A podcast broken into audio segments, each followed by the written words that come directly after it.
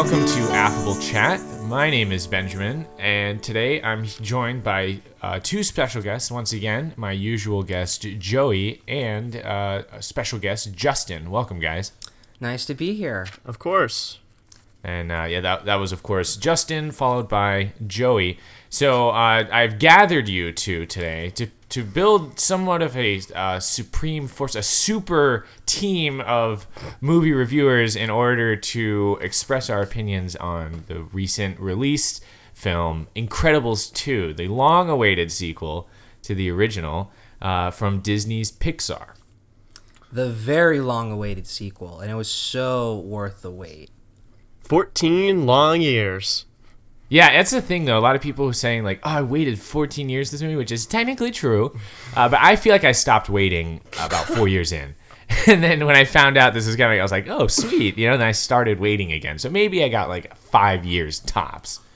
Yeah, I feel like a lot of people just kind of like uh, put it off for a while because we didn't know it was gonna happen, and then when yeah, it, it would came just out, it'd be ludicrous to just sit there and like, "Oh, I hope this thing that I I know like information on ever happening happens," right? yeah, So, anyways, um, yeah, I- like you said. Well, yeah, go ahead.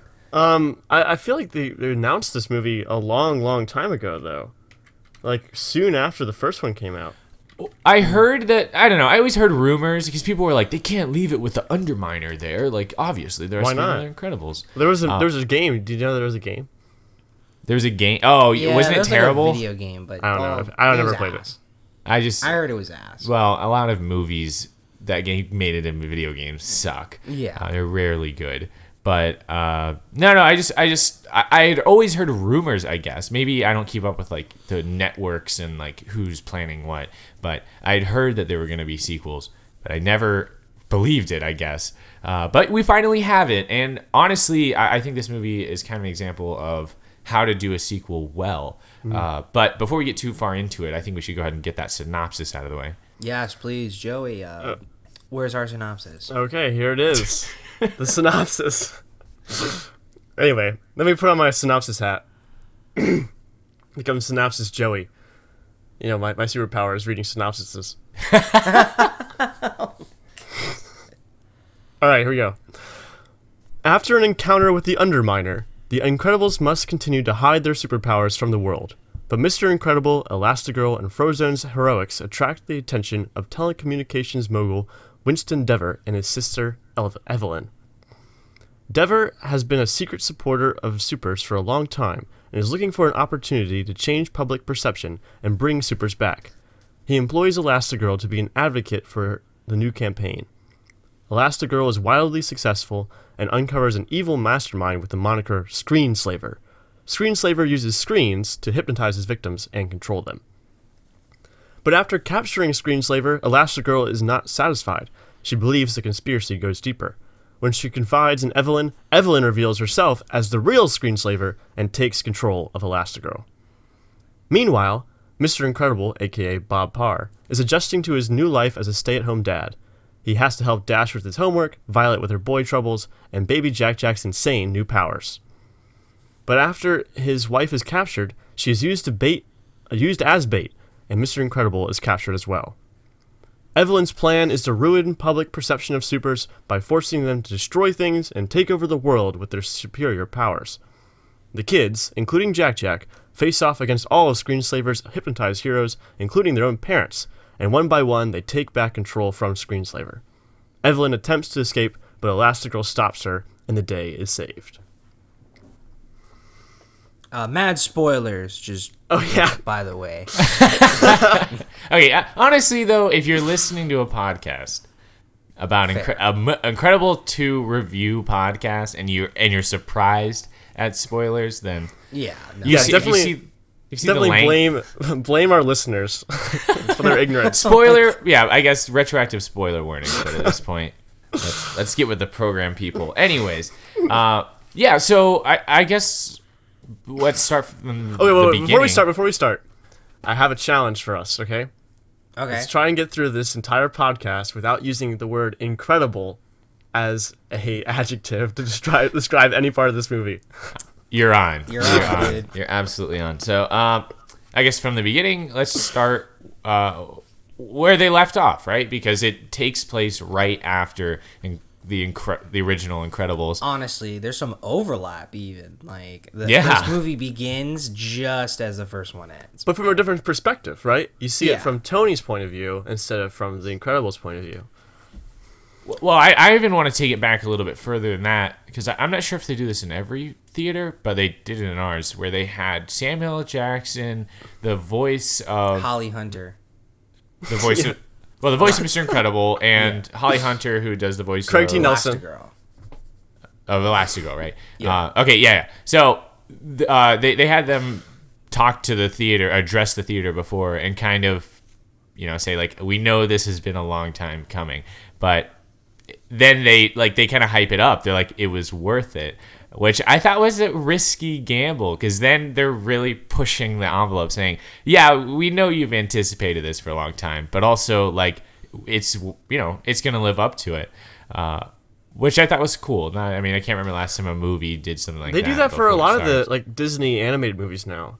Really? I remember seeing that for Pete Docter's latest film. I can't remember what it was, but they do that in the theater. They have it up there. All I can think of, like, it's really sweet like seeing the people behind it, but all I can think of when they do that is, please like and subscribe. Please, you know, Well, like and subscribe to our please like, I thanks guess for coming to the movies. Thanks for watching. I uh, well, I don't know. I, I- guess I haven't seen a Pixar movie in a while. I think last time I saw, one in theaters was Inside Out. So I can't remember if they did something before that. But what they do in like in the beginning of every Pixar movie is the Pixar short, and the one for this was good. Oh, it's so good. I mean, one. it's not a surprise, but it was. I think it's worth mentioning that it was good. Do you remember what it was called? It's called Bayo. Bao. Oh, Bao. Yeah, Okay, you're. I don't know how to I, pronounce I it. I mean, you know, open to interpretation. I, I don't know. I think I think Bao's Bao's probably, probably right. correct. I want to say it's bow, but Yeah, no, it was great. It was heartbreaking. It was emotional. It a was. lot can- of Pixar shorts. there was cannibalism. stuff. Everything you could ask for. There's metaphorical cannibalism. Yeah, right. But uh, but yeah, it, it was really cool. I like that. Anyways, and it gets us right into it, and we get to see uh, potentially the most anticipated Incredibles fight of all time, which was the Incredibles family versus the Underminer, and uh, the Underminer definitely like holds up against the Incredibles. Oh, like yeah. he goes hand to hand combat with Mr. Incredible, which is Mr. Incredible's whole thing, and he comes out relatively unscathed. Pretty much. Yeah, it's kind of impressive how much of a homage uh, the Underminer and the whole like opening sequences to the Fantastic Four. Actually, Really? Is the Yeah. Underminer similar to someone from the Fantastic yes, Four? he's actually really similar to a villain called the Mole Man, and um, he can see was i think he's the first villain that the Fantastic Four face after like the whole uh, oh let's go in space and get superpowers and shit. Um, and so they fight him as like their first like bad guy, and then it's just kind of funny that, um, I guess like the Incredibles fight him and they they, they do so well, and then they don't. Well, yeah. I mean, I guess they do a good job of getting him to go away, but they don't of. stop the public from getting destroyed. Also, like they don't stop the bank from being robbed. That either, yeah. and they didn't stop the Underminer either. But okay, I just love his like his thing, like his catchphrase, or whatever. I mean, I say this to myself all the time. just, I may live beneath you, but nothing is beneath me. it's so good. Yeah, so and I mean this this whole movie's like chock full of like hilarious Walmart. visual comedy too. Like when Mr. Incredible gets sucked into the like money vacuum Yeah, and he the- like punches his way out. that super vacuum that can pick up Mr. Incredible, who must weigh like 400 pounds of pure muscle, plus all those gold bars. Like gold is super heavy. How is that thing so powerful? But I don't know. Awesome. Dude, the Underminer has some serious equipment with him. Serious tech. Yeah. Serious I, mining. can, I mean, if shit. Elon Musk could get his hands on the Underminer's boring technology, I think that the LA commute would change drastically. just imagine just like tunneling under the city. To Can you imagine. Elon Musk like announcing that he's working with the Underminer now, like announcing a partnership with him. I'm That's announcing my. that's Incredibles three. I'm pretty sure that's Oh Incredibles three. We just unearthed the plot. Well, uh, speaking of that, do you think because he got away that you'll see him again in the third movie? I think. Oh so. yeah, he has to. If you stay to the end of the credits, they even do that little. That's not really like a thing, but they have like the little like underminer cart going across screen when you listen to the songs. Yeah, So, yeah. He's like kind of reminding you that he's still there, alive. Yeah. Which I thought was cool because I mean it gets us right back into this you know kind of uh, conflict from the original Incredibles, which is how does the public deal with the presence of supers? Right. which uh, you know it's like which also leads to re- regulation and then to in in my opinion one of like the main themes of the incredibles in general which is uh, doing good even when you're told not to i mean that was a big part of the first incredibles uh, and i think that carries f- through to this movie Sure. And I mean, I don't know. Like, this whole movie talks about the role of superheroes in society, right? And uh, you don't see any supers who are evil in this movie, right? Not explicitly. You have some Right. guys that are hypnotized, Right. um, who they have to fight. But Evelyn, the one who's behind it all, she's just a regular person. Same thing with the last movie, Syndrome. He was just a regular dude. He just had some really cool technology that he had built. Um, but he wasn't a superhero. that's a good point Yeah, you don't really like notice it until it's brought up. But yeah, didn't Evelyn use the like hypnotism technology or some nonsense like that? wait yeah of course was she whole was plot of the screenslaver Yeah, she screenslaver, and then she used. I don't know how she. Well, I, well, I guess what we're saying is like there are. It's easy to advocate for like doing good, which When is you- the same thing as just like doing superhero stuff. Right. When there's no examples of someone not doing good by being a superhero, right? Right. Like the the only time that being a superhero is bad really is the collateral damage, and they try to change that with the the body cams. And uh, you know, Yeah. giving people the perception. Yeah. Uh, Oh, oh, speaking of perception, though, uh, because at the beginning of this movie, of course, it's awesome. You get to see the Incredibles logo and all that stuff. There are people in our theater. We went the Monday after release, so it mm-hmm. was not opening night, and the theater was still relatively packed. And people clapped at the Incredibles logo, yeah. which I don't know. Gotta I clap for that. understand being excited, but they can't hear you. You're clapping. That's like a thing now. You just, like people do that for like Star Wars and stuff. Like they Yeah, I- I've heard it in Star like, Wars. Yeah, man, got a clap for that. I heard it. I- I've seen it in Star Wars at the first one, the uh, episode seven. Uh, not the first one, obviously, but like first one in a the while. The Force Awakens. right, The Force Awakens. But which I was, heard uh, people which was undercut by the boos and and and like heckling during the Last Jedi, right? Oh God. Right, right, right. But, but like, what is your intention if you're clapping or heckling? To show your um appreciation. to who? The other moviegoers? You're interrupting the movie Yes. experience. You're you're definitely you're you know you're saying my clapping, my appreciation for this movie is more important than you hearing it right now. Yes.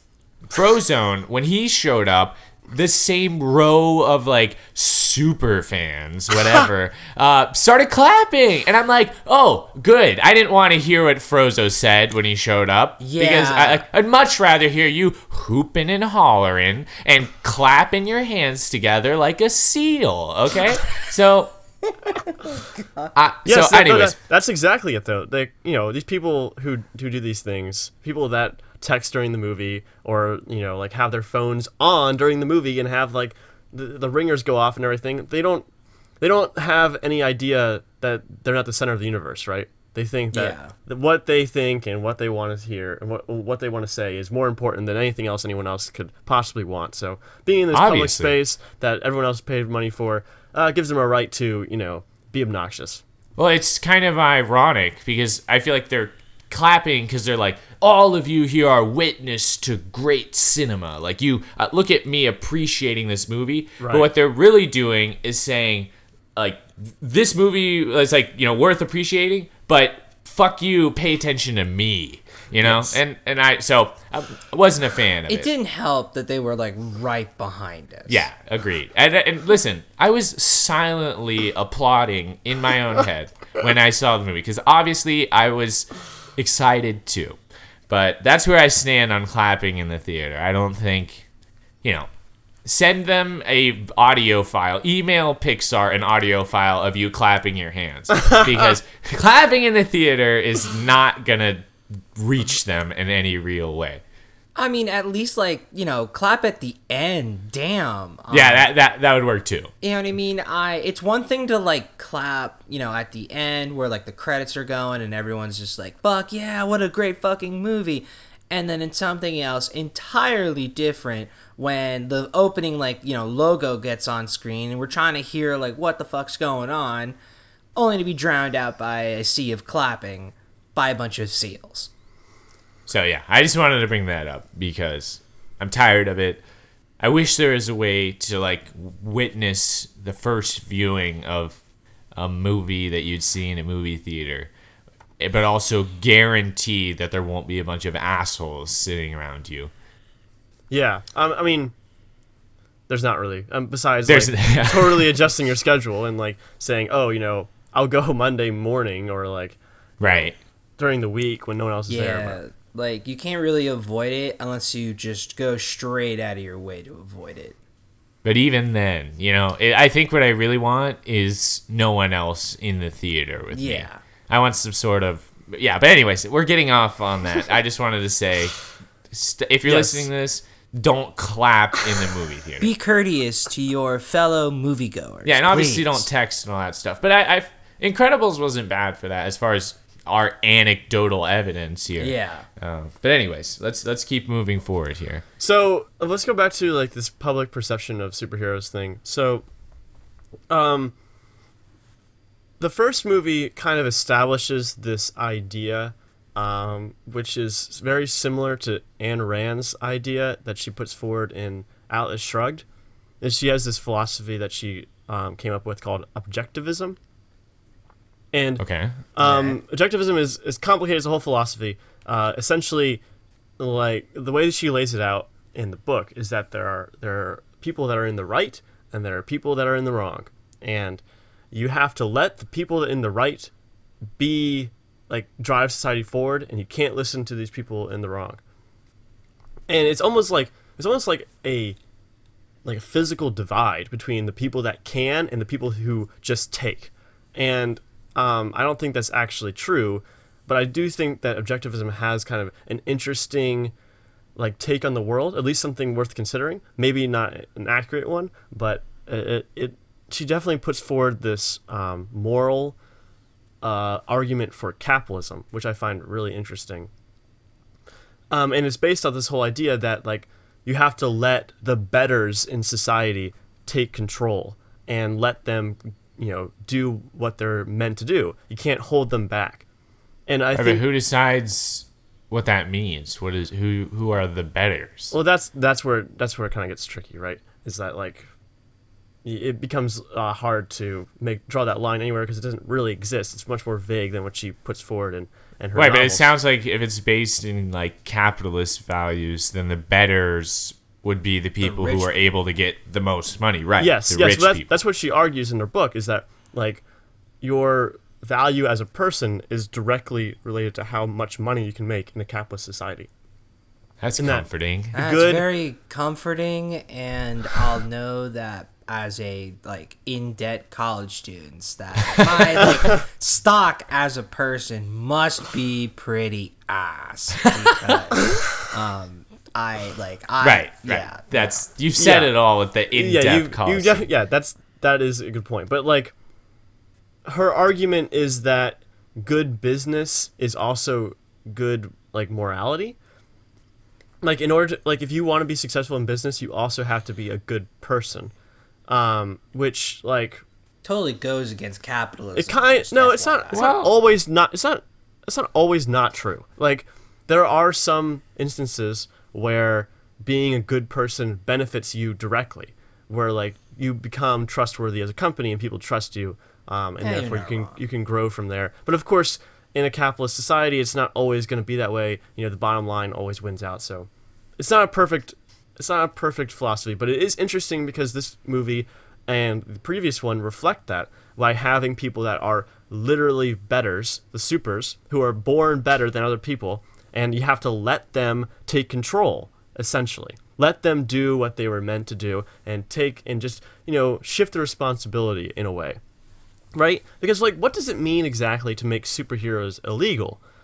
Like, does it mean that they won't cover the costs of their of their like antics? Because that's not necessarily true. The government was control like was doing that for a long time until the very first part of this movie. And like I guess you could try to arrest them, but a lot of them have these powers that are pretty much unfathomable. Like you can just they can't do anything. Like you know, Like some of them can literally go through walls. Like Yeah. you could put them in jail. they're- they would the only reason that they would go like surrender to the police or anything is because they wouldn't want to hurt anyone. It's nothing to do with like being overpowered, right? There's no way to actually enforce this law. Is what, basically what I'm arguing.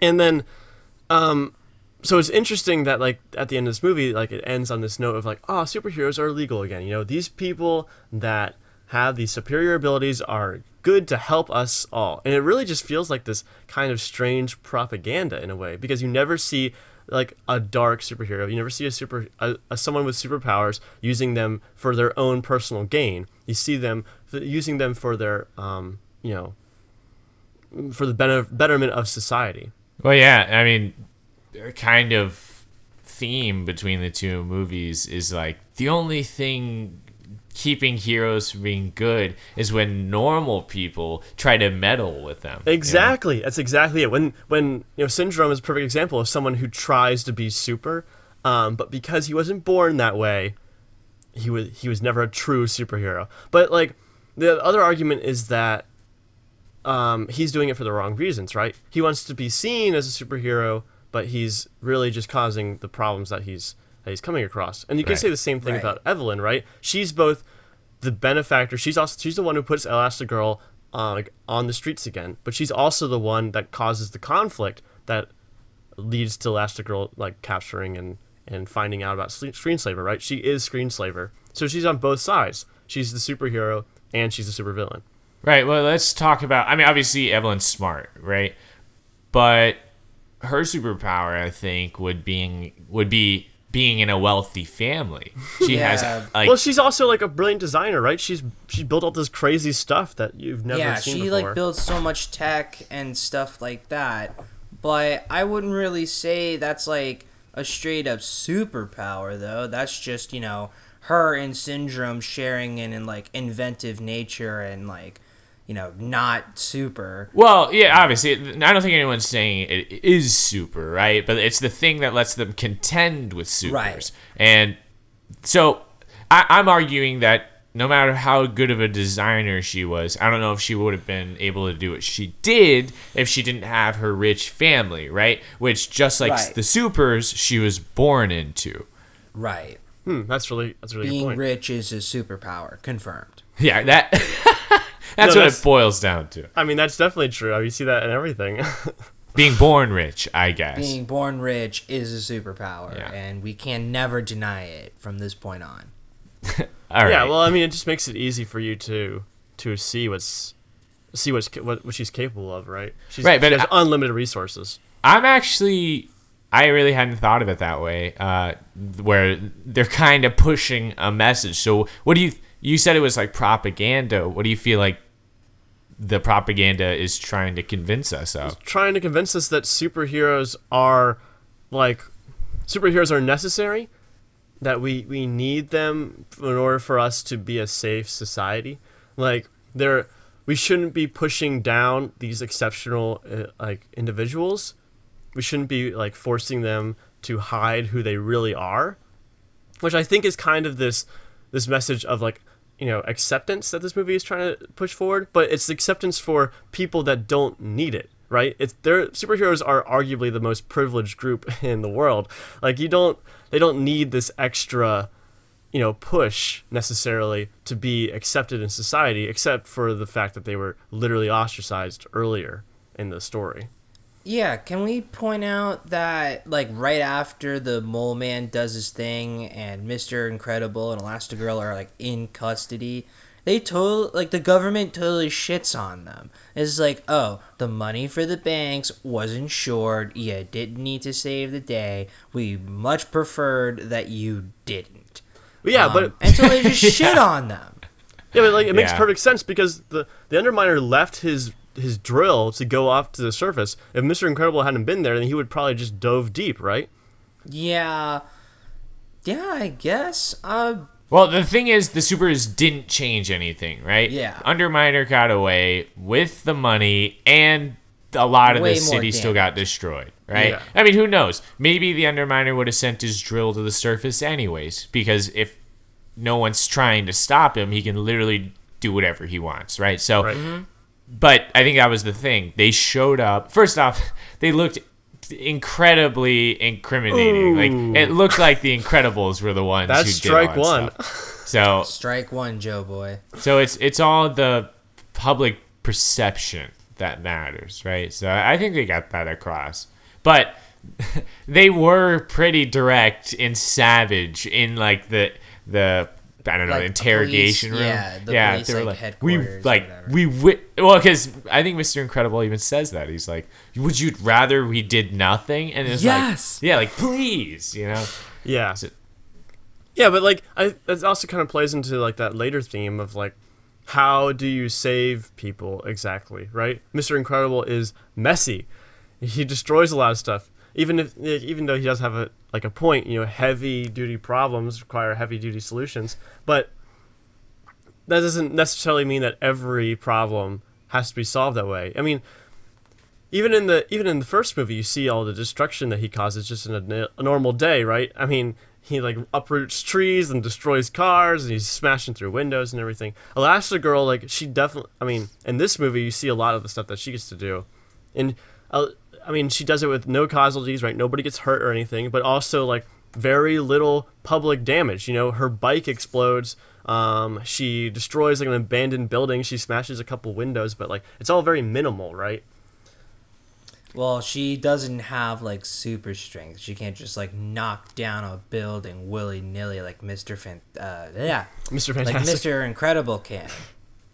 Right, yeah, yeah, but it- that's like a you know extra bonus for Yeah. using her instead of Mister Incredible, which may have been part of the intentional rollout of the superheroes again. Our best play is Elastigirl. Nice. Not me.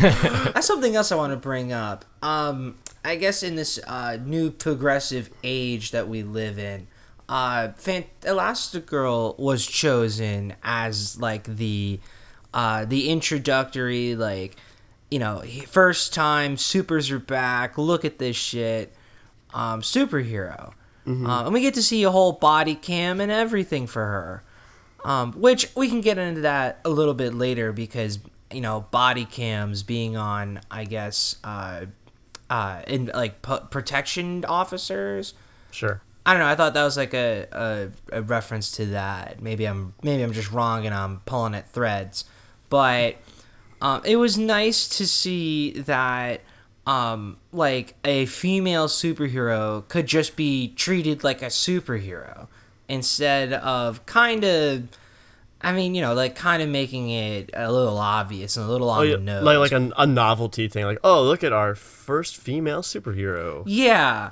and like, don't get me wrong, I um, it like I I, I just don't really care in the sense that like a superhero is a superhero. There's not supposed to be like a a gender divide, and unfortunately, it it like people really like make it sound like there is. Hmm. Um, I don't know. Maybe I'm just used to seeing like, um, I guess like as I read a lot of comics, there's a lot of uh, female superheroes, so maybe I'm just more used to it and it's more commonplace. But I don't know. I like how in this movie we have a female superhero, a female supervillain, and they're just treated like a hero and a villain. They don't have to really like, you know, you know, boot me on the nose any more than like necessary, you know. I like the way you said that. Yeah, but like it's um they do they talk about in the movie like specifically about how um they live in like a man's world in a way, right? And like Uh, and how like yeah, Mr. Incredible feels entitled to that role just because he is Mr. Incredible and he's kind of like almost like the Superman of this world, right? He's kind of he's not just strong man, he's Mr. Incredible, right? He can do all these things. He's super agile and and you know and strong and Yeah, yeah. the one to Um, like take charge and yeah. But like I really like that part where they talk about the cost benefit of superheroes. They have like a whole analysis with pie charts and everything. It's like Oh, it's like yeah, that's no, exactly what right. And like it, but it makes perfect sense too in like our own climate of superhero movies where we're just tired of the needless destruction, right? We you see all this stuff happen and we we never really consider the consequences where this movie really tries to hammer home that there are consequences and that like you know, we can show you great action without showing you tons of destruction.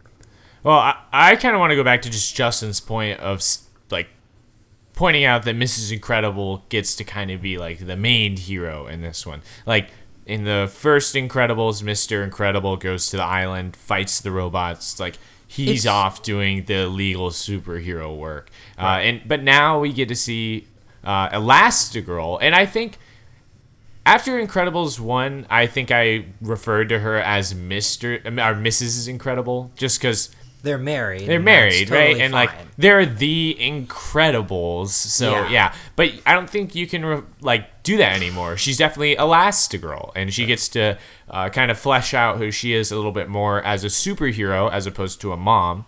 Uh, and I mean, she did plenty of superhero stuff in the first one, but still, in this one, we get to see her by herself.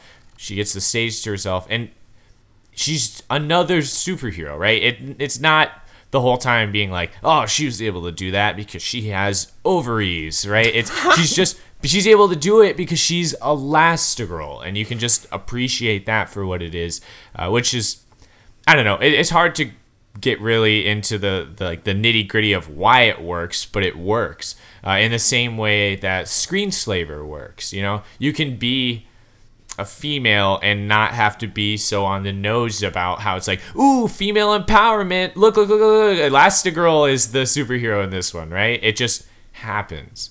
It happens naturally and organically, and like you don't have to really, you know, make a whole big deal out of it, and it just let it happen, and it's so much better.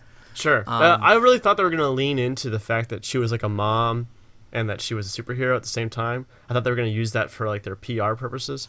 Oh yeah, yeah, yeah. I could see how that would be like cool. I was just But, like, um, oh, I'm your average everyday mom, Well- and also I'm a superhero. Well, Exactly. she is, right? Yeah. I mean, she like the house goes to shit when she leaves. yeah, the house kind of does. But we get a really interesting development uh, for Mr. Incredible because now he has to a not be in the spotlight anymore. They even talk about that where he he was like the premier superhero, and while Elastigirl was definitely up there, you know, she was always in you know more popular superhero shadows. So uh, now you know the the paradigm is shifted and Mr. Incredible has to let Elastigirl shine and simultaneously become a better parent. Uh, so it's it's kind of cool to see him a genuinely uh, be behind his wife's success, like support her.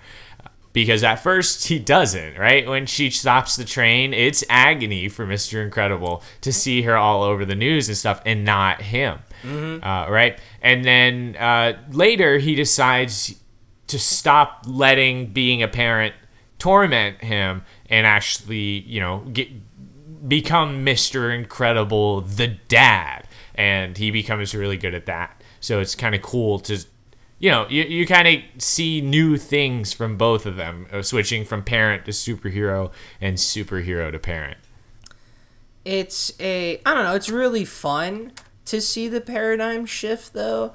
Um, I don't know because I think like being a stay-at-home dad is becoming more and more like relatable. Oh, yeah. Again, in our like progressive world, um, where we challenge paradigm views and and whatnot. Um, I think it was. I honestly, I think it was really cool. Yeah, no, I, I, I thought it was a creative way to, to take on a sequel, right? Right. Like the proven formula of Mr. Incredible going off on his own to do a lot of the plot development by Mm-hmm. himself and then kind of having Last Elastigirl and the kids as like another unit Right. that works, right? That was incredible. That was Incredibles. and they decided to th- throw that out and go with something new and I appreciate that. Agreed. Agreed. Um, let's see. Oh, um, I guess since we're on the topic of uh, Incredible being a dad, uh, should we talk about Jack Jack and how he has oh, so many goddamn powers? It's so funny. Um, yes. What is it? He sees like 17, I think was the final count. I don't know if that's actually true. I, I think that was just an exaggeration. I, yeah, I think. Well, I think they might be trying to keep it ambiguous, keep the door open Right. for future powers. But yeah, he definitely has a lot of powers. Hey, he like turns into Edna at one point. Uh, what else? He's lasers out of his eyes. Oh, and he like he does do the pew pew uh laser instead of just like you know eye beams. Yeah, Um, yeah, yeah. Where like oh, it's so someone else funny. holds him like a gun. uh, telekinesis, Uh, bursting into flames, turning into a little baby, like a baby demon, Uh, Becoming growing huge. in size. Yeah, becoming huge, turning to steel. Uh, dimensionally like transporting. Oh yeah, going to another dimension. That was ridiculous. Uh, cookie. Oh, no, okay, cookie. so while we're on the topic of like changing things up, but also using the same characters, I guess uh, I liked Edna in this movie pretty much just as much I liked her in the first one because. I mean, the first one, she was this eccentric designer who, you know, is an artist and she makes these amazing costumes for the, or super suits, I should say, which is she still does, but they added this new dynamic where, you know, all throughout the movie, nobody can handle Jack Jack. And then as soon as he shows up at Edna's, they She get along figures it out. royally, which Right. only makes perfect sense, right? Like Edna was so resistant to having a kid around, but as soon as well, as soon as it shapes shifts, as soon as Jack Jack makes himself look, Look like, like Edna, Edna. she falls in love, obviously, because Yep. she's very vain, and uh, and it it's hilarious, great comedic effect. Yes. So, uh, uh, what, I- what did she say? She says, um, he he is bright and I am stimulating. We deserve each other, darling. So and that's the thing. You gotta keep like we knew Edna was gonna be in this movie, right? You couldn't leave Yeah. her out, but she couldn't just show us more super suits. She does. She shows us Yeah. Jack Jacks, uh, but she also shows us this new her new capacity to be a babysitter, Auntie E, right? Auntie E. So, uh, I, I, I, I'm, I'm applauding that as well. yeah, I'm super glad that they didn't like overdo it. You know, I was really worried that they were gonna like really hammer home like, oh, Edna's in this movie again, kind of like what they did for Quicksilver in the X Men movies. Right, right. Yeah. Well, But, and um, also like, oh, Edna's got a superpower now. yeah, or doing the same like- thing, but like, um, just like more. And this, Yeah. no, they, they develop her more as a character, and there's it's really tasteful how they just put her in there just for a brief amount of time. You know, she's only in there, like I think she's in there even less than she is in the first movie. And Yeah, I'm pretty sure she um, is. Well, in the still the still mode logo Yeah. that she had, it was on the bag. That was awesome. Uh, so, Oh, did you? Oh, speaking of super suits, did you notice that Elastigirl's suit rips and she has to put on her her her suit that Edna made her? Yes, uh, she like Edna even mentions when like Mister Incredible first comes, and she's like, uh, like, excuse me, a Galbani. She's wearing something like Galbani. I am insulted. Uh, and then like when Jack Jack's like leaving, is like, hey, my fee for babysitting Jack Jack is being your like personal suit designer forever till like Always the end of forever. time, Yeah. forever. she's got the connection, and honestly, she's not asking that much because they get awesome super suits. also like really really good super Yeah. suits Well, So- uh, so while we're, I'm going to continue on this idea of like using things that people love from the first one, but not overdoing it or ruining it. Uh, the uh, Frozone's wife, Oh yeah, Frozone's wife Honey. was such a beloved part of Incredibles. and we s- never saw her. Well, I guess I don't think any of us wanted to see her. That's true. We didn't see her in the first one, so I think if they made a whole character for her, that would have been overkill, right? Unless they did Yeah. it perfectly, which you never know, right? So, Right. but in this one, she's still got to yell in from the other room and like resisting Frozo going to do superhero stuff. Better be back ASAP. Right. But it was quick. And then that's it. So we got a call back to the first one. They didn't even try to top it, which I don't think they could have, right? The whole Yeah. reason why it works in the first one is you're kind of not expecting it, Yeah. right? Because ev- that's the part of the movie where everyone's, you know, doing superhero work Yep. again. You know, supers are back. And Frozo can't find his suit because his wife wants to go out to dinner. Yeah. Uh, So, uh, again, it was well executed because they didn't try to top it and they didn't rely on that to be the strength of the film. Right. They they had you know a bunch of new stuff that they knew that they were trying to get us to like and they weren't resting on their laurels and rehashing jokes to Yeah, you it was a, it was a callback to the first one, but it wasn't relying on the first one to sell the joke. yeah, Yeah. agreed Uh, but speaking of new things, though, can we talk about the new superheroes like Void and uh, Reflex? Reflux. Ooh, reflux yeah, Yeah, those yeah. are actually Oh my, my top God, two. i love those two Ugh. Uh, uh, and then like Brickmaster, whatever the heck Brick that from one guy's name is.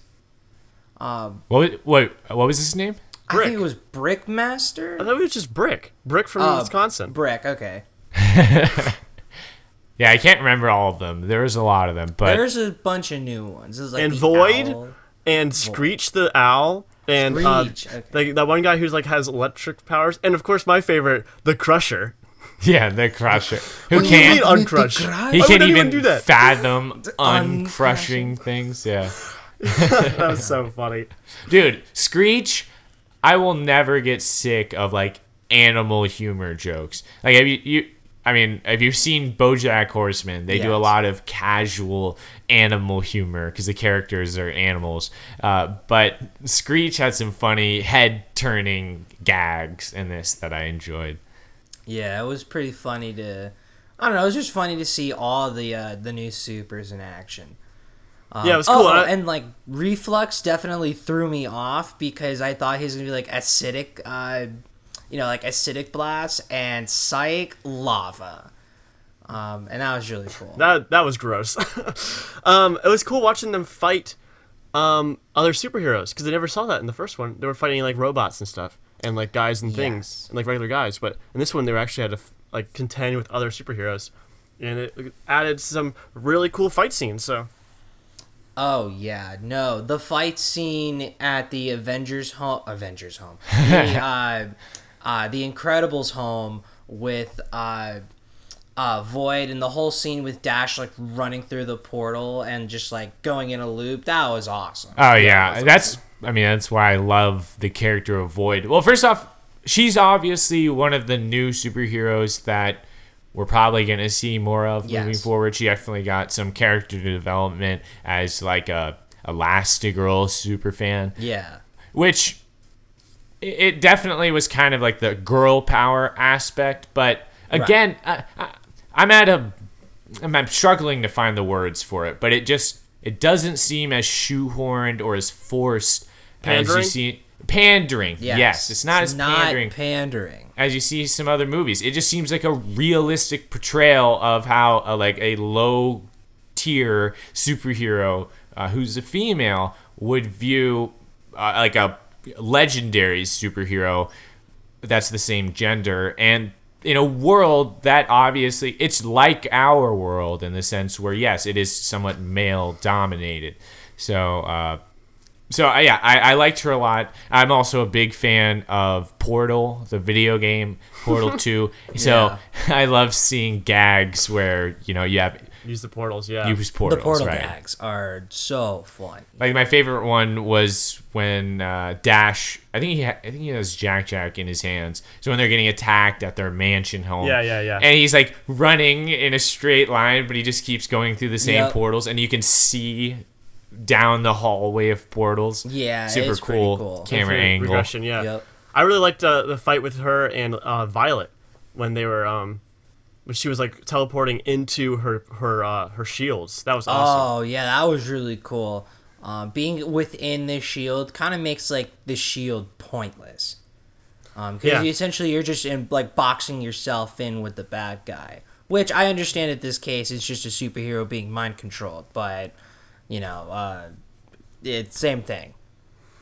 Yeah, I was wondering about the, the mind control in this movie. Like, how exactly does that work? Like, does she just say fight these people and then they just like fight to the best of their ability, or is she like dictating how they need to use their powers?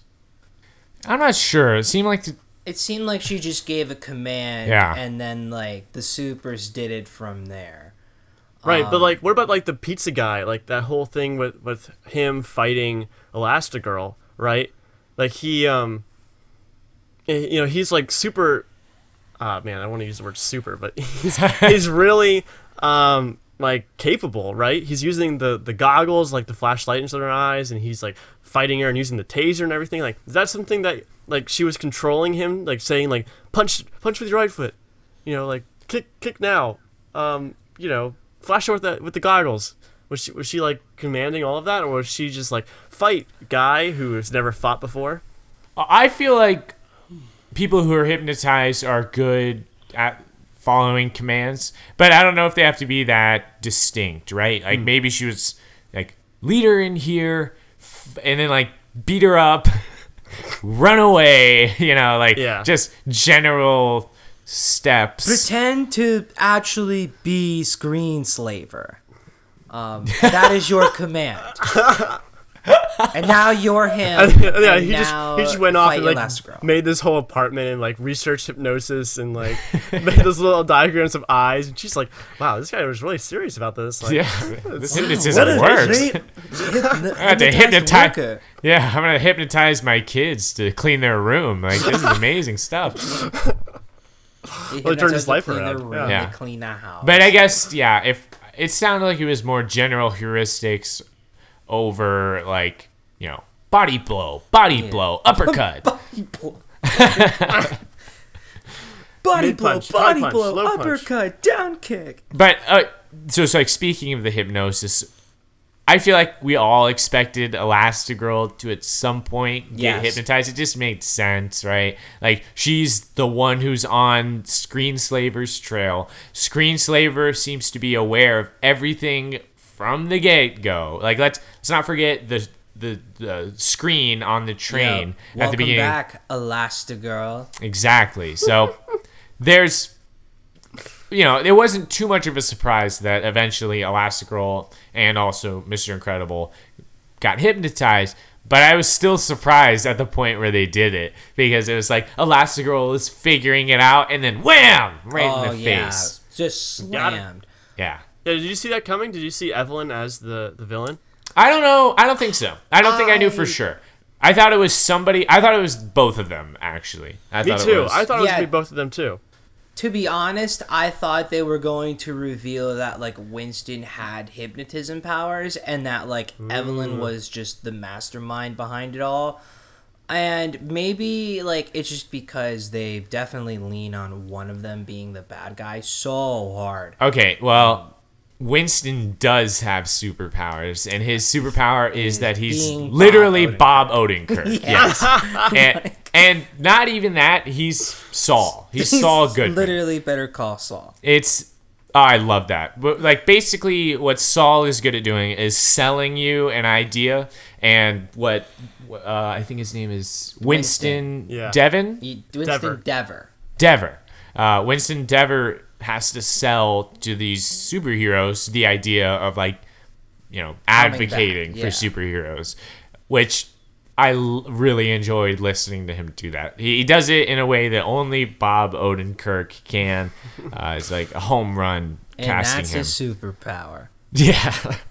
Yeah, he was super. I don't know. He was he was really great. He was like a really good um, addition, and like having him be the advocate for for superheroes, you know, secretly, was interesting. But also like, it was it was interesting him being like a telecommunications mogul, right? Like he owned like the world's biggest telecommunications company, and he was like pushing an agenda. At the same right time. which Kinda goes with you your your what was what was that like theory or th- thought like s- school of thought that you brought up earlier about like What, capitalism and the objectivism. objectivism right because he kind of says that he's like yeah we built this huge telecommunications company so that we could influence policy like Yeah.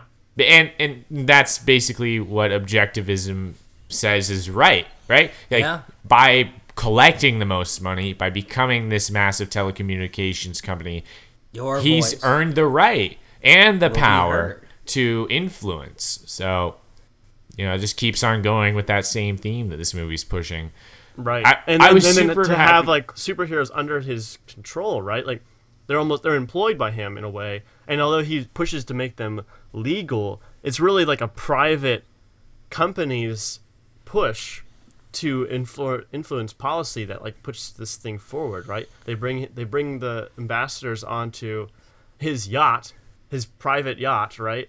Mm-hmm. He's not uh, he's not a public official. He's just a CEO. Well, well, I mean, yeah, uh, yeah, he's a CEO and he does like sponsor the superheroes, but I think towards the end he he does try to make everything like public.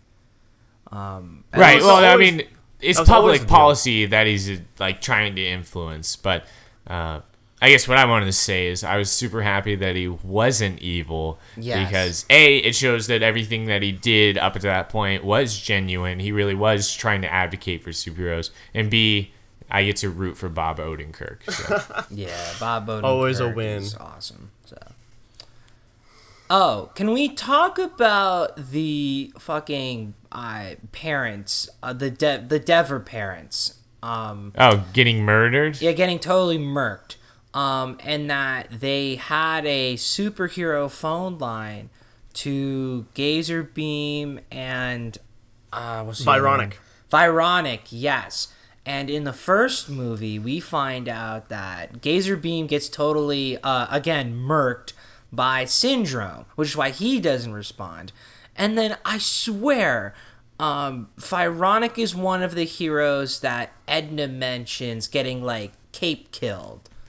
Um, I, I guess is the fastest way to explain it. Sure. Um, and I don't know if that's exactly right, but I, I swear, um, I swear he's one of the ones that gets mentioned. So um, that's just like the events of the first movie like greatly impact the uh, the rest of the universe. Because if Syndrome hadn't been like collecting superheroes and straight up killing them, uh, somebody would have responded. And then also, uh, I like how Mr. Incredible and Frozone and Elastigirl get their own like private phone lines. Um, and I think Yeah. that's a really great like homage to the like early '60s, like early Yes. superheroes. I totally agree. I love the like direct line to the superheroes. Yeah. And also, dude, I mean, like, if you thought they were alive, you would definitely call up Gazer Beam, oh, dude. Oh, yeah. You'd make the people who broke into your house regret they'd ever like broken into the house of one of Gazer Beam's friends. okay, but why right. weren't the phones in the safe room? yeah, see, that's another question I was gonna bring Like, up later. this see, this is this is so. I think this is a really interesting dynamic that they put forward in this movie. It's like, where do you put your trust, and what responsibility do these people have to you specifically? Right? Maybe the superheroes do have like a responsibility to protect the public, but does that mean everyone everyone specifically and like how fast are they you know meant to respond obviously this guy's a vip so like you know they're they're friends they would they would they would show up anyway but if it was just you know everybody would ha- should everyone have a phone installed should everyone have a private superhero that like comes to their house you know it's like oh my my neighborhood is protected by gazer beam so like it's really- interesting how they push this like idea of responsibility, right? It's like, oh, like I'm not responsible for my own safety. These people are, and I'm going to make sure that they, you know, come and rescue me.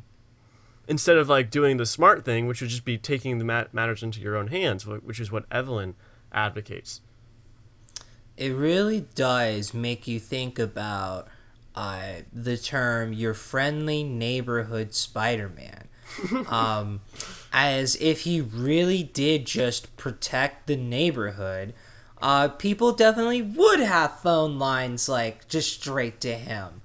But obviously that's not the case. And I don't know, I I would imagine that superheroes aren't meant to protect like neighborhood by neighborhood, even though they definitely can. Um, Well, right, but I mean, this guy had that line because he had the connections, right? I don't know if they were trying to make that like a common thing. yeah. Um, and it was, I, I don't know, because he would brag about it to everybody. Yeah. So it was maybe just like him flexing as a rich. It rich. seemed like yeah, right? kind of like a novelty just thing. flexing as a rich But he guy. but he put his life on the line for it. That's the thing. Right, but I I always felt like that was kind of a weak point of it. Like like there was some big like uh, we should either go to the phone or go to the, the safe, safe room. room, yeah. Going to the phone should immediately be followed by going to the safe room. Well, that's right? not. Uh, well, they said he found him on the phone. He didn't have time to do one or the other. He only yeah, time to do they one. like the robbers came in. He didn't have time him to Right, do right, right, I mean, So he would have had been time boned one or the other. anyways, right? Like the robbers were just too quick. Like I don't know. I felt it was all right. As If he I had don't gone think it's like straight to the safe room, then he would have been fine. But his instinct was to go to the superheroes. But the only reason why the superheroes didn't respond is because they had been previously murked by Well, Syndrome not from the necessarily. They were. movie. This was soon after the superheroes became illegal, so they probably were still in hiding. Probably didn't want to come to any phone call in case it was a trap. Hmm. Okay, I, hadn't thought about yeah, it I- like I that. guess, yeah. I guess is there any way to verify the timeline and know for sure this is after syndrome? Because Oh, the movie yeah, I- implies that the I think reason they so don't show up because is this because movie they're happens illegal. directly after the first one, right? Right. And Okay, they talk about how Winston was a kid when his parents were killed, right. Okay. Fair implying enough. that Right. the you see at the beginning of the first movie that like what so so many years have passed, like ten to fifteen years have passed, right? Yeah. So you could easily say that like this is soon after they had been there. Gazer Beam Skeleton was in the the um uh, cave. The cave, and so Syndrome would have to grow up, become Syndrome, and then kill Gazer Beam, right? So Yeah, but I don't know. Uh, you can't just like become a sitting skeleton in like a couple weeks. That takes some like serious time and, and dedication. unless his to- skin was burned off in an explosion, which Syndrome is known for. I guess. Um, I don't know. I just, I, I guess, yeah. I guess How- it checks well, out. it just. Yeah, I just think Syndrome would have been too young to be responsible for Gazer Beam not showing up. Yeah. It, so in, in the movie, like very directly implies that it's because of the new like legislation change Yeah, and okay. superheroes being illegal. So okay, I think we cleared that up. Uh, and and I feel a little bit more confident in that as like a major plot point because that was kind of the division between the two Deavor, right? The two Deavor Yeah. children or the siblings. Uh, one of them was like Trusted superheroes. Yeah, and the other one said- other didn't. well, the other one bl- even blamed trust in superheroes as like the major downfall of their parents. Yeah, well, she says that superheroes make us weak. I mean, that's the whole message of Screenslaver. Screenslaver says that we replace our reality with this what we watch, right?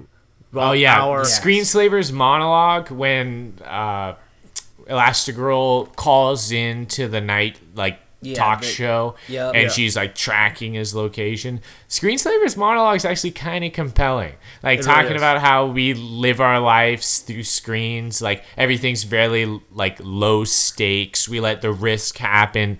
You know, Elsewhere. el- well, yeah, and it's fake risk, right? So.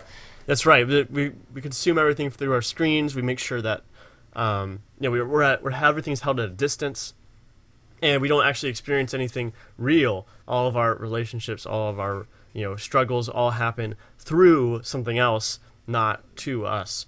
which I thought was really cool. Like a uh, a, a compelling villain they built in Screen Slaver. Right, which- but that's also ties into like the telecommunications thing, right? Like they are affecting perception, and they're sh- and Screenslaver is showing how perception ruins us.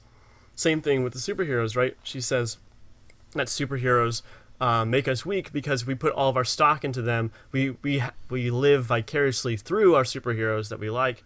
We we show that you know their struggles are our struggles, but they never actually really struggle, um, and therefore neither do we.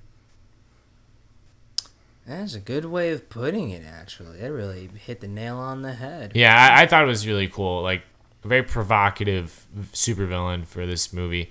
So uh, I'm gonna take advantage of this slight lull in conversation, take us to the break. Uh, but stay with us. We'll be right back uh, to finish up talking about Incredibles 2. Mr. Incredible, incredible. Yeah! Punching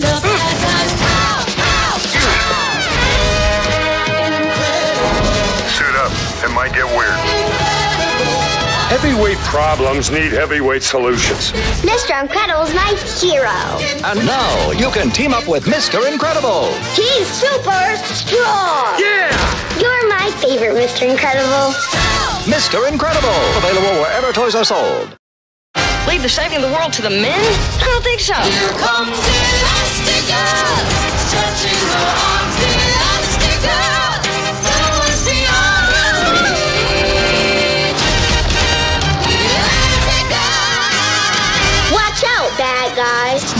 You can team up with Elastigirl. I love my Elastigirl. Together you can stop any villain. She's the long arm of the law. Buy your Elastigirl wherever toys are sold.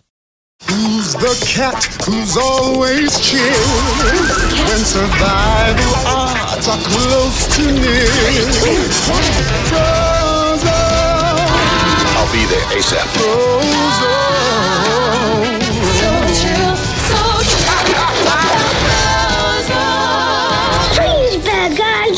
You can team up with Frozone. He's super. I love you, Frozone. Buy your Frozone wherever toys are sold. So let's talk a little bit more about Screenslaver and uh, his whole like plan. Like Evelyn's plan is really complicated, right? Because she is playing both supervillain and superhero in a big way.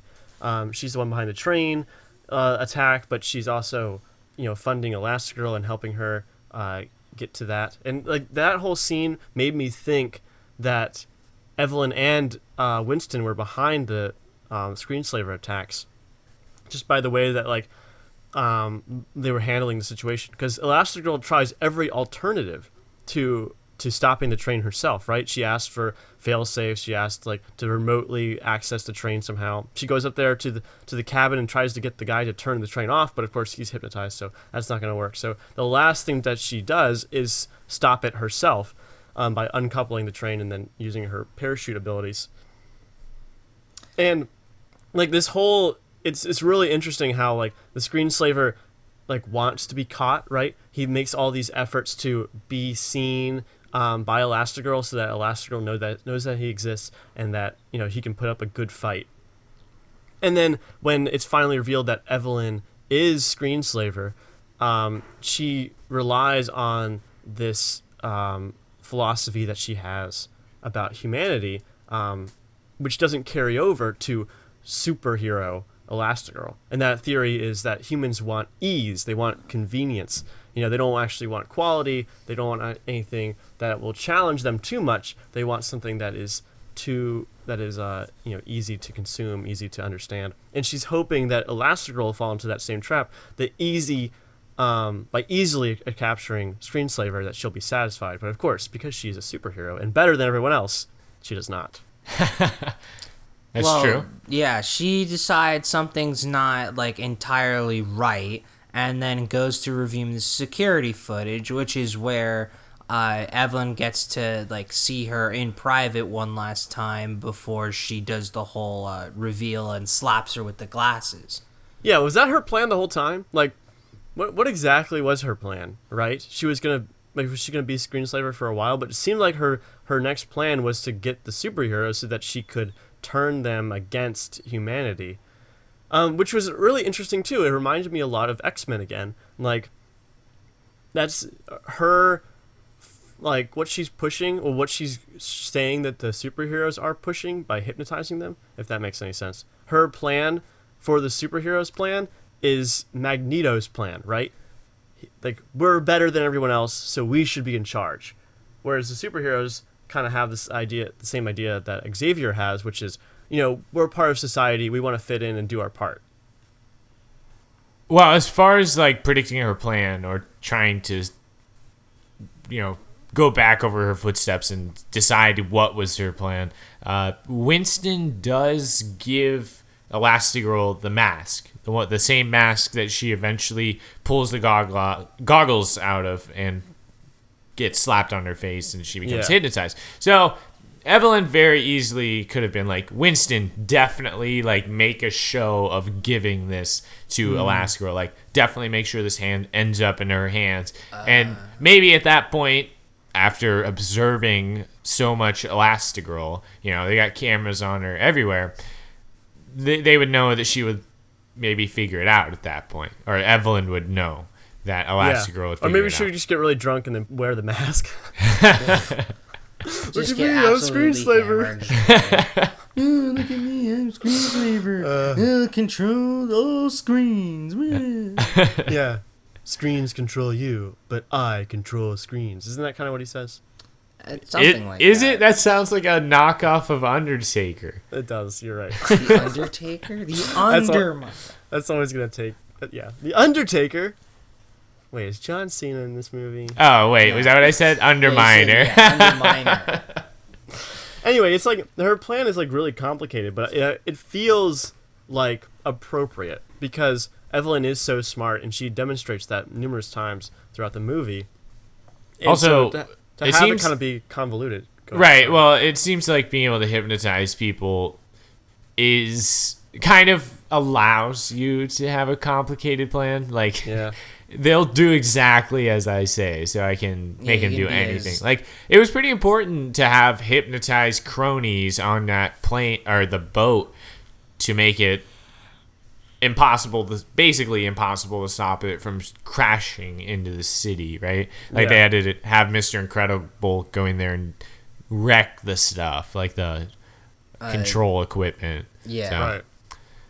That's right. That was all part of the plan. So It was all part of the plan. And Mr. Incredible would like destroy the controls. The last, like they destroyed the bridge, so the boat couldn't be like turned or anything. Yeah. And the only way to stop it was for uh what Frozone to like wreck part of the uh uh the ship. aqua fin thing on the out front, like yeah the outside of yeah. the boat. i and mean they found a way to Yeah, they stop found a way it to but it. it the whole plan uh, was easy to pull off as long as all the superheroes stayed under uh, her control. exactly yeah, Uh, but like her downfall was she didn't do enough research. She didn't know that they had kids. So like I guess the superhero, the super, um, like the hidden identities really worked because like she didn't know about these kids that showed up and she was just like a super baby.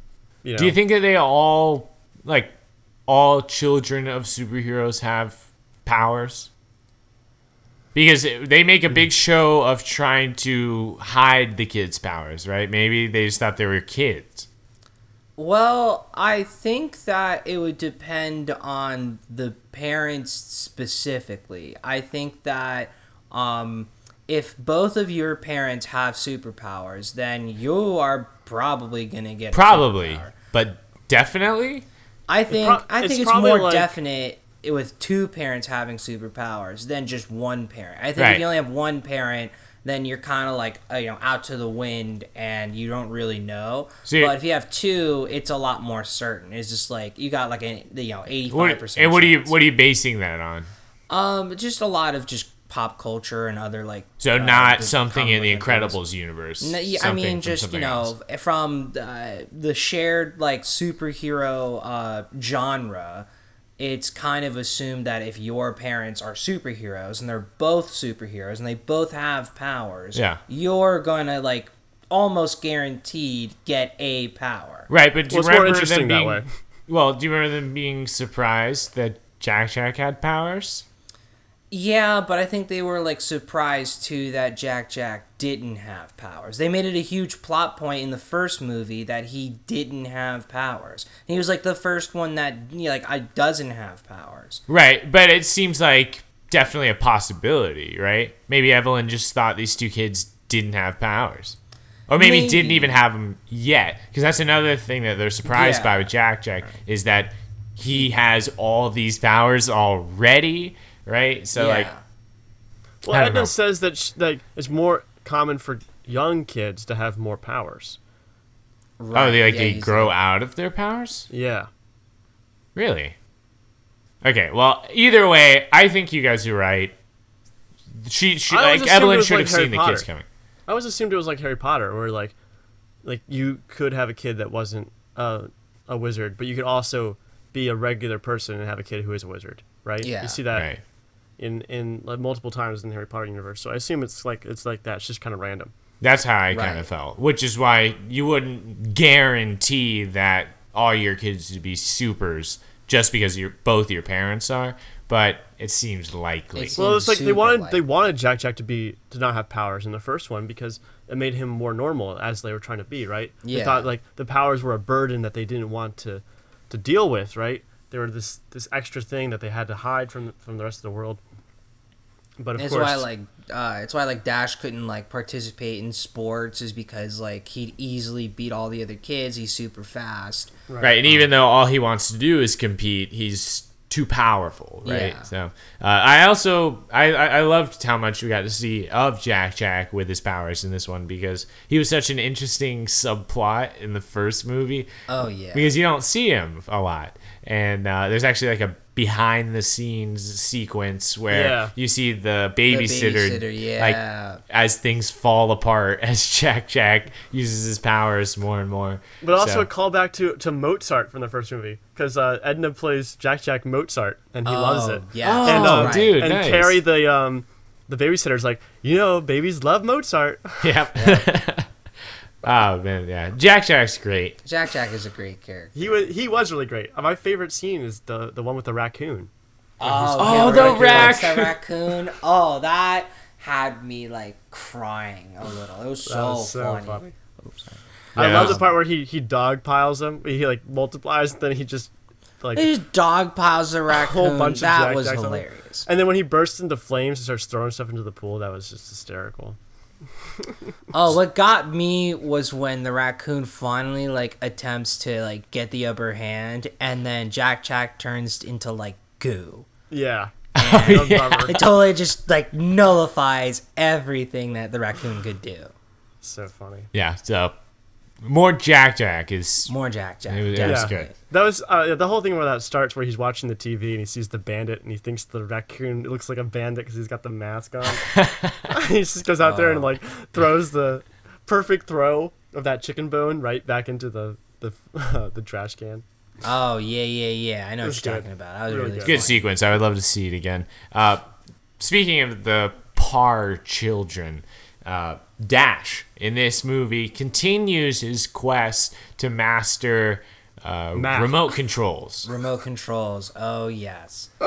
I didn't catch up on that. That's right. Yeah, so the first time he encounters a remote control, uh, it's for like all the house water effects, right? Yeah, the and, like- waterfalls and the pools and crap. And Yeah. okay, then, but, but let me let me interrupt right there. Is is this? Do you guys get the feeling that this um this house was a supervillain's house? With like the moats inside and like it had the secret entrances and exits. Like it used to be a supervillain's house. Ah, I didn't think about that, but I could see it. I see didn't it. really think about that, but I it, it does make sense. And one of the one of the mugs that that Bob uses is like a, it's like a little has like a little hand over a globe, and I don't know what the logo said on it, but it feels like that was like maybe that was DevTech kind of thing, like controlling the world through their telecommunications, or maybe it was the previous owner's mug because he was a supervillain. That is cool. I didn't thought about That's- that. That'd be kind of cool. Didn't he say though he had like had bought that house, he doesn't use it, and like it's just free for the uh, Incredible. Yeah, he bought it from some other eccentric billionaire There who never liked to see, like, always wanted to hide when he was coming and going. So he had a bunch of secret entrances. That sounds a little suspicious, doesn't Yeah, it? that sounds like a Especially- supervillain. suspicious. Yeah, all right. So it's a supervillain's house. That's cool. Well, maybe. Maybe. You know, we're not confirming that, but right. Confirmed here. yeah. Take that to the bank. Confirmed here forever. Uh, no, no, no, because I'm trying to remember in the first movie. Oh, yeah, because I guess in the first movie, Dash kind of messes with the remote when he gets Syndrome's uh, gauntlet, Robot, but he doesn't really, you know, that's not a huge plot point. But in the second one, he deals with a house remote and it like crushes some furniture and Yeah, he crushes uh, some furniture gets in the people wet and stuff. Uh, and then he gets the remote to the uh, Incredimobile, which The awesome. Incredibile. Oh, Incredibile, yeah. Which I, I'm so glad that that exists. And uh, at first, he's just doing a bunch of crazy stuff, and the people who are there on TV are like, ah, you know, like what's going on here? But then at the end, you get to see this kind of uh, harmony between Dash and the Incredibile that I think we might see a little bit more in the future. So Dash went from accidentally destroying things with his remote control to actually using the Incredibile. Yeah, Ben, I think you mentioned it on the, our like walk home from the movie theater, but um, you had mentioned like Dash and the Incredimobile racing, and I think that'd be pretty cool to see. Yeah, yeah. yeah, Like I didn't say like I was just I was saying that would be something Yeah, it would be cool that cool. could happen. Yeah, Yeah. especially Because they're both fast, two- yeah, obviously, so right? Obviously, fast. they're both fast. and they yeah. seem to have a sort of like bond now, like you said. Yeah, so. So yeah, Dash. I, Yeah, I don't well, know. Did you guys feel there was a lot more? Machina mobile just shows up whenever they need it and um, solves all their problems. Right. Becomes, Well- becomes a boat, launches them onto the ship, Yeah, listens to saves them from the, uh, the the other bad superheroes. Well, it, it, yeah, it can hear Dash's very natural voice commands where he's like, "I wish the Incredibile could follow that boat." Right? Like, Incredibile, follow boat. Yeah. Yeah, Easy. so- Um, but also like it has a summon button on the thing, and that's not the first button that Mr. Incredible presses. yeah, Yeah, right. Like when he's, when he's like, "Oh, the car's been destroyed. Let me just hit this button one last time." Like, Well, did you feel like there was a whole lot of other character development for Dash? Not exactly. You never see his powers develop as much as you do in the first one. Like in the first one, he learns that he can punch fast and that he can like you he can help Violet with her like bubbles but And run on water. Run on water. You know, he, you see his powers develop. And um, which is really awesome, but in this one, it's really just him kind of running fast. he gets to like work math with his dad and be like. But a I would argue that that's way more development for Mr. Incredible than is me for too. Dash. Because like I- as much like don't get me wrong, going to school and learning math is very important in Right. every young person's life. Right. But I don't think it holds a lot of weight in the Incredibles cinematic Right, universe. right, right, like right. unless Dash has to do some like simple math in the next movie. Oh man, what, how great would that have been if, like, at the very end, he had to solve a math problem to save the day? that would have been funny. Uh, it would have Uh, been but, hilarious. But uh, like moving forward to the third and eldest of the Parr's children, Violet. Violet. I guess I felt like she had a little bit more development because she felt I don't know, she just became more confident and she had to impress Tony once again. Yeah. You know, she had to kind of accept that even though like she had to accept that his mind was wiped and she had to kind of start from scratch. But it's not like they had this long storied history Yeah. before that. They had a date set. There's a misunderstanding. Now she understands it and she can Just ask him out on, again. Yeah. Well, Right, not first move on necessarily, but of her like yeah. Just move forward. yeah, exactly. Like ask him out again. Mm-hmm. Well, first she has to blow water out of her nose. Oh yeah, that was that was hilarious. That's so uh, like uh cringy Perfect that scene. yeah. Yeah. Oh, that's her good stuff. whole like, uh, is she having adolescence? uh, that whole like that whole scene was oh it was so funny. Yeah, but she's trying to destroy the suit, but she can't because it's just super well made. But okay, Yeah. did you notice like this whole development of like everyone was passing Jack Jack to each other?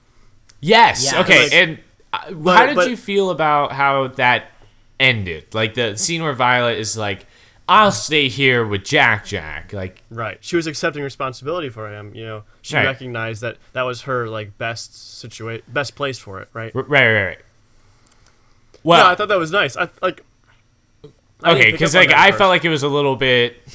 On the nose. Yeah, I don't know. Like, it shouldn't feel like such a responsibility to take care of the baby. This is literally your brother or your son, depending on which incredible you are. And Yeah. it shouldn't feel like a huge sacrifice to stay with him and to protect him. If anything, like, I would hope one of you would feel protective and be like, I'm not going out there. I'm staying here with Jack baby." Jack, you know?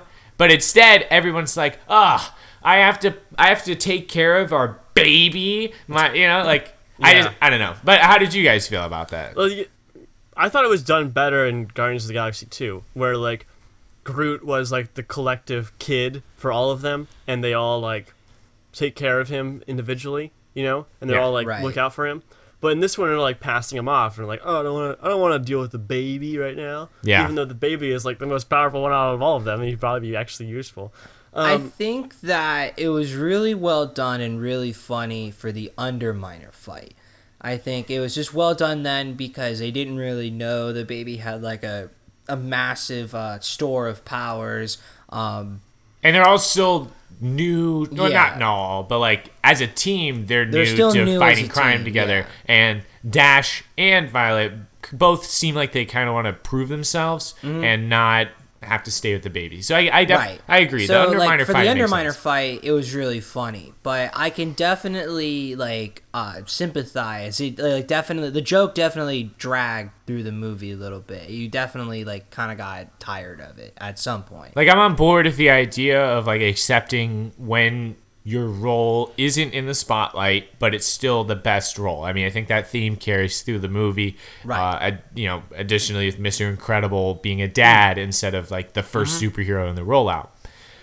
But I just felt yeah, like I don't maybe know. it I wasn't didn't, executed I didn't like that very much either. You know, it did seem like they were, but but I think it kind of goes into this other weird idea that this movie seems to push, and that's like this idea that like superheroing is such a rush that like you can't possibly give it up once you start doing it, right? Like, um, Elastigirl like gets so excited because of the like she saved that train and everything. Is almost like she did such a good job of like you know saving people but also it seemed like such like a indulgement in her like fantasy in a way right and same thing with mr incredible he wants to go out there and do hero work uh, because it makes him great not so much because it's saving people and even at the very end when the um, the, the family's going to the movies and they push tony out the car right?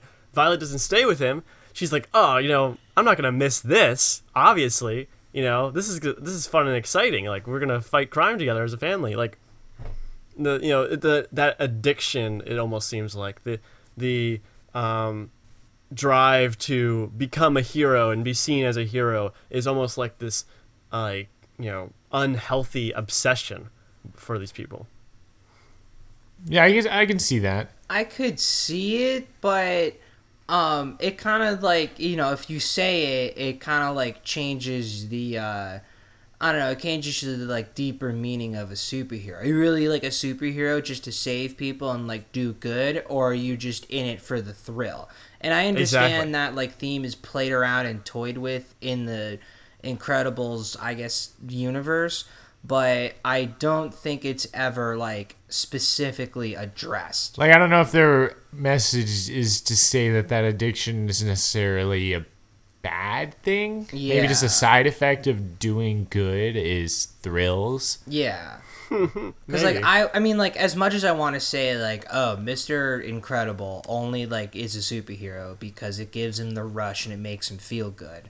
I would say that he's a hero because he wants to help people on a genuine personal level, and the best way he can do that is being Mister Incredible.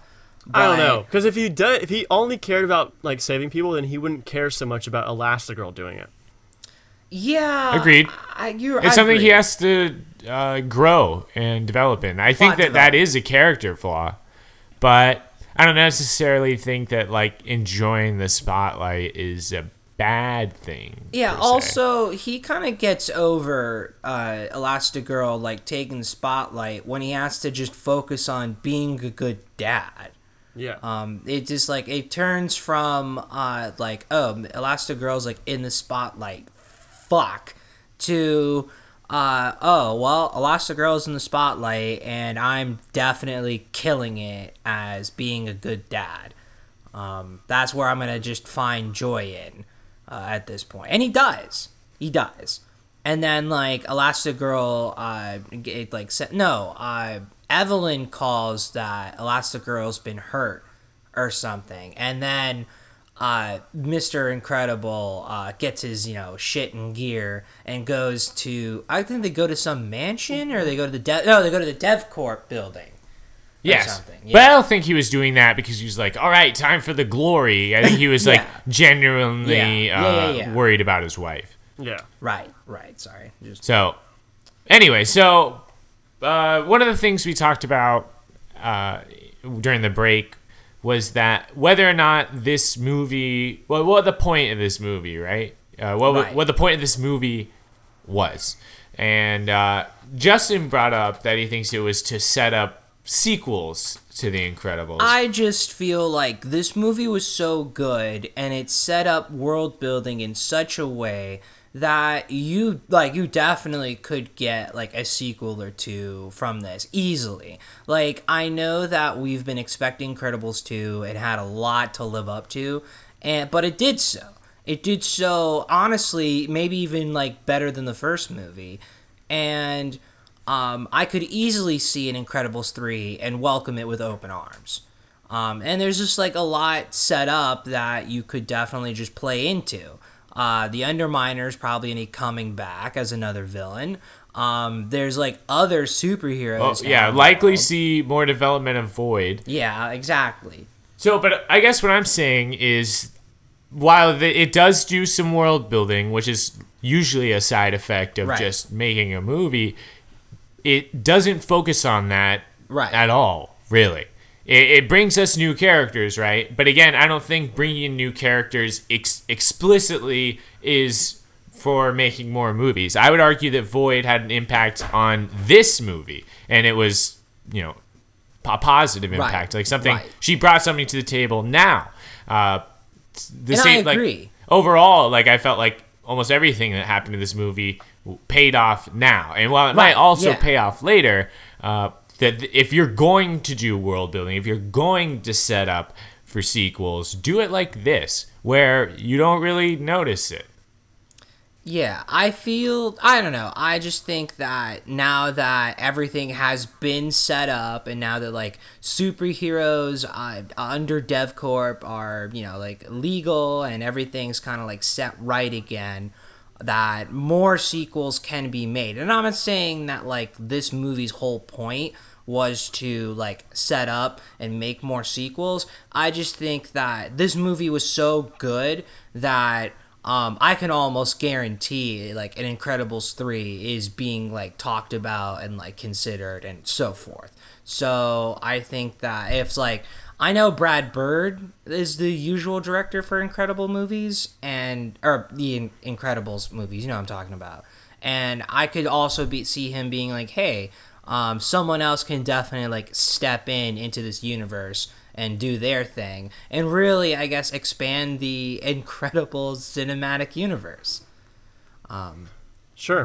and so I know, Jerry. How do you feel about Incredibles sequels in the Incredibles cinematic universe? Well, I think these movies are really different from the rest of like the superhero genre. Even though su- we're totally saturated with superhero movies, um, these movies aren't necessarily just about superheroes, right? They're really like a family feature. It's about the family, and uh, Brad Bird talks talks about how he wants these movies to be more focused on like the mundane in a way. Like they have su- they're superheroes, they have super problems, but they um, they deal with like the consequences in like a very real way, right? Like Violet has boy troubles, but the reason she has boy troubles is because his mind was erased, which is something that only superheroes have, Yeah. or a problem have. But like that's, but a girl, her your daughter having troubles with a boy is, Is like a very real new. thing. Yeah. Yeah. And then he talks about how he, got the wrong batteries, which is something that we've all done. he talks about like having to get eggs and like working with and the, this baby is just totally exhausting. In the, I mean, he's a super baby, but like having a baby is exhausting. Like it's just like a full time job in itself. So all of those things like add to this movie's legacy as kind of like a more family feature, and for that reason, it stands apart. And so, so I feel like I'm not, I'm not done with the Incredibles. I feel like there could be more Incredibles, and as long as they aren't like soulless cash grabs. I mean, Pixar has been really good about making movies that matter, making movies that people want to see, right? Not um, counting the Cars sequels. Yes, even the Cars ca- ones, even the Cars ones have like their merits though, because like the first one was like its own unique story, and then the second one was like trying to be something different, trying to appeal to the the audience that liked Cars, the, the first one, right? Yeah. So, like, you could say that it was like kind of a a silly cash grab. I would say Finding Dory was also a little bit like unneeded. But at the same Yeah. time, it was like it's it's not this it's not like Transformers Five. You know what I mean? Like Yeah. Right. it's no, not, agreed. It's not built Agreed. around this idea of like cynicism toward its audience. Like they care about what the audience thinks. They want us to like the stuff and they want it to be good so that we like it and can pass it on forever. Because what's so interesting about this is that this movie was 14 came out 14 years after its its predecessor. The but the kids that are coming out to see, to see this movie weren't even born when the first movie came out. You know, Right. Like this, this is a whole different generation almost that's coming to see this movie, and um, for that reason, like it works as a sequel because you've you've almost forgotten that it's coming, right? Right. But also Yeah. like um, it it lends itself to like saying we can take as long as we need as long as we're telling a story that people like. Right, right, and that's what I. That's what it has to be. You have to keep it this level of quality because I, I just when I hear let's make a movie that sets up a sequel, all I hear is cash grab. You're doing it to print money, and like I, this did print money. Everyone is going to go see Incredibles 2. Oh, yeah. But Disney, Pixar did us all a huge solid by actually making a good movie. Also, right? They could have released a whole horde of shit that was just Incredibles, and they would have made money because people, everyone's going to go see it. But they also decided to make a good movie. I would say, like, if they could make a solid Incredibles trilogy, like they've made a Toy Story trilogy, and I know they're trying to tarnish that with a fourth one, but we'll deal with that when we get there. But I, I think yeah, there's a real possibility they could make a solid third one. But at some point, as much as I love these movies, I feel like at some point you just gotta call it quits before it gets bad. Yeah. Quit while I you're know, ahead. Yeah, like I think if they made one more solid Incredibles movie, then they could call it. I mean, maybe I'm getting ahead of myself here, but I- I'm really hesitant to just be like, "Oh, you made two movies that I like. Please make 18 more and like never change the formula, right?" So, uh, I just I I hope that the massive success of Incredibles doesn't turn it into, Into- something that we hate eventually. So, uh, with that being said, the last thing I have to talk about is if you stayed for the closing credits, which Yes. is a superhero movie, I feel You like it's required. Even though there's no post credit scene, really, uh, you get to hear the songs that you hear. Uh, what's his name? Uh, Winston. Winston, Winston, like, sing starts with the superheroes. Yeah. W- Which they're they're funny. They're they're great. The old like uh, superhero themes from like their TV shows. Or Yeah. Yeah, they're like they're like the. Spider-Man theme, like Spider-Man, Spider-Man. But yeah, that, Mr. Incredibles is just like punching the bad guys. Pow, pow, pow. the, the, the lyrics are real simple, but the um the music's awesome. It's so good. Like the the whole big band like thing. The, Yes. the score in this movie Yes. and uh, is just awesome. It really like sets the time period so well. Oh, so like- well. You feel like Oh, you're watching like a. James Bond movie, which is like the way that they're everything's scored. Yeah, the score is great. Um, a- and the animation style combined with the score, with a lot of uh, trombone in it, Yeah. reminds me of Team Fortress 2 so much. Have you ever seen the Team Fortress 2 animated shorts? So similar in the, I would say, just animation style and music. That's where the similarities stop. And also, I guess the heavy is a similar build to uh, Brick. well, to Brick, yes, but also maybe Mr. Incredible. Yeah, maybe. But uh, but yeah, really enjoy the score and those uh, like hearing a fleshed out version of the theme songs. Yeah, I also want to say I like how the animation in this movie was a um, not like changed, but just improved from the original. A lot of times, like sequ- animated sequels will try to like change things, and nah. Um, I like how they kind of like kept it, um, and it's like normal style, and they just improved on it rather than like really change anything. You know, um, it was nice. It was nice, cleaner and crisper, and you know, uh, almost snappier even. Um, and it was it was just really nice. It was really nice. So Snappier. Good good adjective. Yeah, thank you. but overall, yeah. I mean, they knocked it out of the park for me. I, I thought this was a really good movie. Uh, they lived up to the hype. 14 years was too long, but when it finally came out, they delivered. Yes, truly, The Incredibles are the uh, only good Fantastic Four movies. uh, all others are offensively ass. Yes, agreed. Joey, any closing remarks on Credibles 2? No, it was great. Yes, it was an incredible movie. Oh, Come God on. damn it. We almost made it. oh, what are you talking about? Uh, no, that was good. That was a good. That was a good joke. All right. Um, yeah. Thank you guys for joining you, me on another episode of Affable Chat.